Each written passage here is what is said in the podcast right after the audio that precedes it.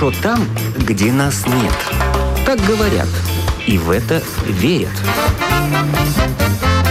Мифы и рифы заграничной жизни в программе «Как вам там?».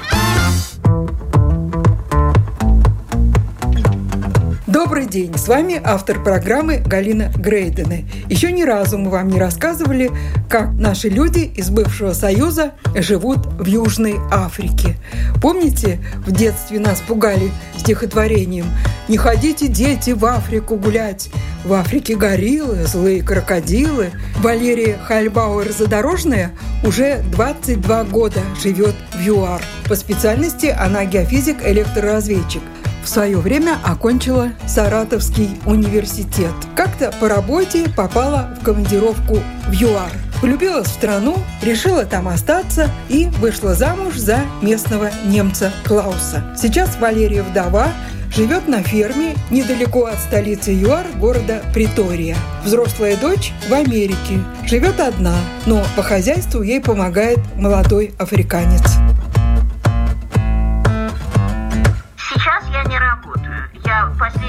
Полгода не работаю, потому что у меня был контракт на три года, он у меня закончился. И я решила больше не подавать. На следующие три года я сейчас работаю в какой-то степени в коммерческой фирме по работе электроразведки с дронами. То есть в государственных структурах я больше не работаю. Как я понимаю, по российским меркам вы должны быть на пенсии. Вообще-то да, по российским давно, да. И по южноафриканским меркам я должна быть на пенсии. У нас официально уходят на пенсию в 60 лет. Но я работала в геологической службе ЮАР до 66 лет, потом была еще в университете целых три года. В общем, вот только-только я как бы в государственных службах больше не тружусь. То есть вы получаете какую пенсию? Пенсию ЮАР, российскую? Понимаете, в Южной Африке такого понятия пенсии, в общем, не существует. Российскую я получаю довольно небольшую, а что касается здесь, делается это так. Пока мы работаем, мы откладываем деньги, причем не сами, а как бы у нас вычитают из зарплаты какой-то процент, и такой же процент платит организация. После окончания работ эти деньги поступают в инвестиционные фонды, с которых мы имеем право брать какие-то деньги, допустим, от 2 до 17 процентов в месяц. И это все непосредственных, вот пенсионных денег, пенсию у нас не платят. Как вы оцениваете сегодня свое материальное состояние? Вы же не проживете на российскую пенсию и на то, что можно взять в ЮАР, как вы считаете? Знаете, у меня есть помощник черный из Малави. Моей российской пенсии не хватает на то, чтобы оплатить ему работу месячную. А что он у вас делает? Все. Небольшой ферме. Мне захотелось жить одной, подальше от людей. У меня 8 гектаров ферма, но вот один гектар огорожен, так сказать, проволокой, где я живу, и, в общем, это мое пространство. Он у меня ухаживает за садом, за огородом, за моим домом. Все мне чинит, если у меня что-то сломается. В общем, это мой такой абсолютно помощник, который есть здесь у каждого человека в Южной Африке. У нас это есть у всех. То есть мальчик-слуга друга? Ну, в какой-то степени да, но он же не подносит мне еду, например. Но он, э, в общем, следит за всем. То есть он убирает террасу, квартиру. Это совершенно нормально для Южной Африки, поскольку рабочая сила у нас недорогая. И поэтому многие семьи имеют больше, то есть имеют и одного садовника, и одного по дому. Ну, поскольку я как бы живу одна, а я вдова уже года три, наверное, и мне просто не надо еще и домработницу. Меня вполне устраивает он один. А сколько мальчику лет? По-моему, недавно исполнилось. Тридцать? Ничего себе мальчик взрослый. У меня уже четыре года. И что, он не женатый парень, да? Нет, он женатый, он приехал искать работу. Год он ее не мог найти. Потом, как случайно на меня упал. И он родил сына, которого он ни разу не видел в Малави. Год назад к нему наконец приехала жена. Она пожила здесь полгода и уехала обратно собирать клубнику в Малави. Как раз успела до вот последний буквально момент перед этим коронавирусом.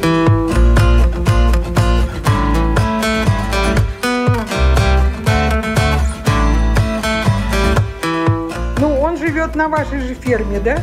Он живет у меня в гараже. То есть у него был отдельный дом, но он был за территорией моего гектара И там криминальная обстановка была недостаточно хорошей, то есть он не был просто как бы достаточно защищен. А у меня есть очень большой гараж, но у нас все-таки тепло относительно, все-таки это Африка. То он его оккупировал, и, в общем, у него там и спальня, и, и все остальное, и кухня, и, в общем, он вполне доволен. Я ему, конечно, подарила и кровать, и там все что угодно. И он там живет, ему там вполне нравится. И главное, он теперь защищен, потому что у нас с ним вместе работает сигнализация. Если что-то, то мы включаем сигнализацию. Вот вы говорите, криминальная обстановка, а что могло с ним случиться? На него нападали пару раз свои же черные. Но украсть что-нибудь. ЮАР, она вполне криминальная. Причем, в общем-то, наши местные жители, они не брезгуют, чтобы там прихватить что-нибудь, что плохо лежит. Если не секрет, сколько парень зарабатывает у вас? Чуть больше моей пенсии, 200 долларов. А вы, значит, подрабатываете и плюс то, что заработали в ЮАР. Снимаете, так ну, скажем. Ну, работаю, да, сейчас частной фирмой и получаю там, я не знаю, ну, 800, наверное, долларов вот из тех денег, которые у меня вот лежат в инвестиционном фонде. А скажите, эту ферму вы могли купить, да? Конечно. Я же гражданка ЮАР. Ну и вот эту ферму вы приобрели, да, в собственность? Да, да. Это было дорого? Африке недвижимость недорогая. Вот мою ферму я купила 4 года назад, приблизительно по тем меркам доллара, сейчас немножко подрос, я купила ее по 75-80 тысяч долларов.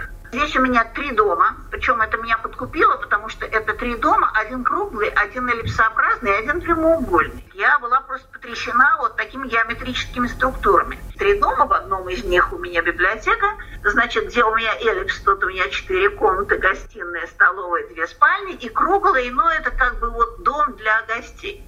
Ну, огромный гараж, огромный чулан, там, в общем, это все есть. Но еще на территории у меня есть небольшой так называемый белый дом. Мы храним там всевозможные вещи, плюс еще там небольшой курятник и так далее. То есть, в общем, огромные просторы, все это стоит 75-80 тысяч долларов. Ну, это, в общем-то, недешево, я вам скажу. Полагаете, для шести комнат. А зачем вам так много?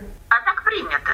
Мы по-другому не можем здесь жить. У нас обязано быть обязательно три спальни, гостиная, столовая. Чаще всего еще и кабинет.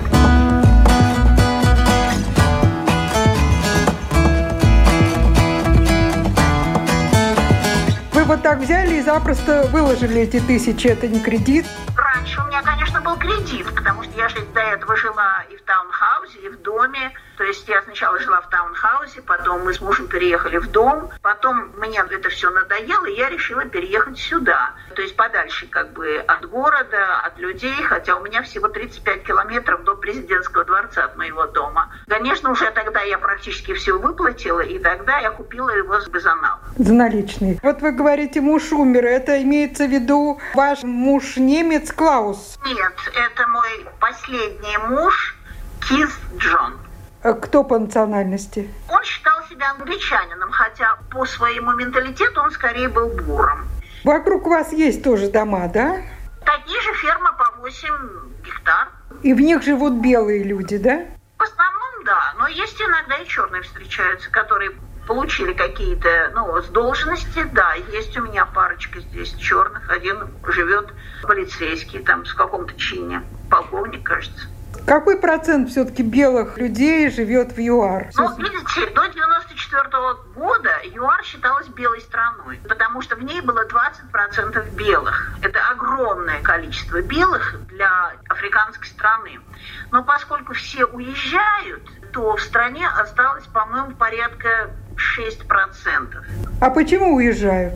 Правительство другое, вы понимаете, самое главное, жизнь сама по себе, она не изменилась особенно сильно. Как белые имели свои дома, так они и живут в тех же самых домах. Но все дело в том, что изменилось настроение у людей. Когда я сюда прилетела, приехала в 98 году, меня все спрашивали одно и то же. Как вам нравится наша страна? Вы понимаете, что это последняя ступенька перед входом в рай. И я это понимала, потому что у каждого лицо просто светилось от счастья. Сейчас у всех настороженность. Никто не знает, будет ли у нас в конечном итоге Зимбабве, или мы все-таки остановимся. Я не могу сказать, что белых здесь преследуют. Вот так. Нет, ну, бывает, конечно, всякое, но нет. Но здесь уже совершенно невозможно стало получить работу белым детям. В школах, например. Черные учатся бесплатно, белые должны платить. В университет поступают на медицинский, надо набрать 95% баллов, а черный 40. То есть у нас получается врачи, которые 40, это ну, в российском варианте такая натянутая троечка. То есть у нас могут появиться врачи, которые закончили свой медицинский институт с очень низким баллом. Вообще образование сейчас очень слабое в стране. А самое главное, что вот белые, которые такие окончили университет, они очень редко могут найти работу. То есть для этого нужно такую себе специальность подобрать, на которую не так легко пойти черному. Это программы, например, писать. Потому что вот я преподавала в университете, и я знаю, что, допустим, там 10% у меня было белых, 90% черных. И, конечно, уровень бывал очень разный. И, в общем, на работу в первую очередь берут, конечно, черных всегда. Например, белый не может устроиться почти никогда продавцом в магазине, потому что это очевидно, что это работа, которую может делать черный. Вот в этом плане, конечно, поэтому очень многие семьи отправляют своих детей учиться за границу, и они уже, конечно, сюда не вернутся.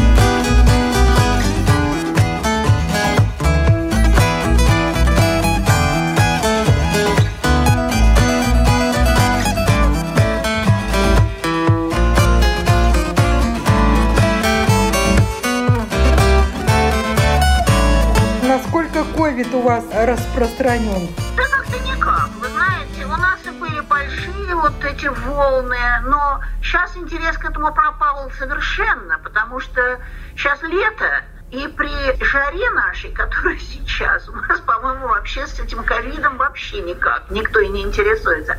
Видите ли, наше правительство приняло какие-то совершенно невероятно смешные меры. Да, они решили делать пять уровней. Значит, уровни были очень странные. То есть, когда у нас заболевало 20 человек в день на всю страну, в ней почти 70 миллионов, они, значит, ввели нам, так называемый, первый уровень, по который продлился два месяца. Но самое странное было в этой ситуации, что у нас запретили полностью алкоголь и сигареты. Как, как это помогло, я не знаю, потому что если раньше каждый брал одну бутылку пива, то теперь на черном рынке бралась одна бутылка на всех и пускалась по кругу. Потом, через там сколько-то времени, когда уже волна пошла сильно вверх, мы перешли на второй уровень. Когда нам уже сказали, что ладно, из дома вы можете выходить, магазины и так далее. Потом на третьем уровне у нас опять закрыли алкоголь и сигареты, еще там на три недели, по-моему. Ну, а сейчас, когда у нас уже спало все дело, почти все открыто, у нас сейчас полтора тысячи где-то в день на страну, это очень мало. Но в основном все сидят дома, больницы пустые. Вы говорили, что поначалу было 20 человек на страну. Да, да, вначале, когда мы сели на карантин, было 20 человек на страну. А сейчас? 1700 последний раз, по-моему, было. И всем уже наплевать. Абсолютно. А почему не страшно? Почему наплевать? Да как-то все дома сидят и выздоравливают. Они заболевают, но тем не менее как-то они это переболевают сами по себе. То есть очень редко они попадают действительно в больницу. Про эти ЭВЛ я вообще ничего не знаю, чтобы кто-то о них вообще заикался, что там у нас их хватает или не хватает. Но маски носили какой-то период, да? Они носятся всегда. У нас без масок никуда ни ногой. И никто с этим даже не спорит. Даже при нашей жаре. То есть когда вот 37 градусов, эта маска становится мокрая мгновенно. А если пойдете без маски, вас оштрафуют, нет? А куда пойти? Ну, в магазин придете без маски, штраф с вас так, возьмут? Никто штраф не будет, mm. просто не пустят. Да никто и не ходит, никто и не пытается.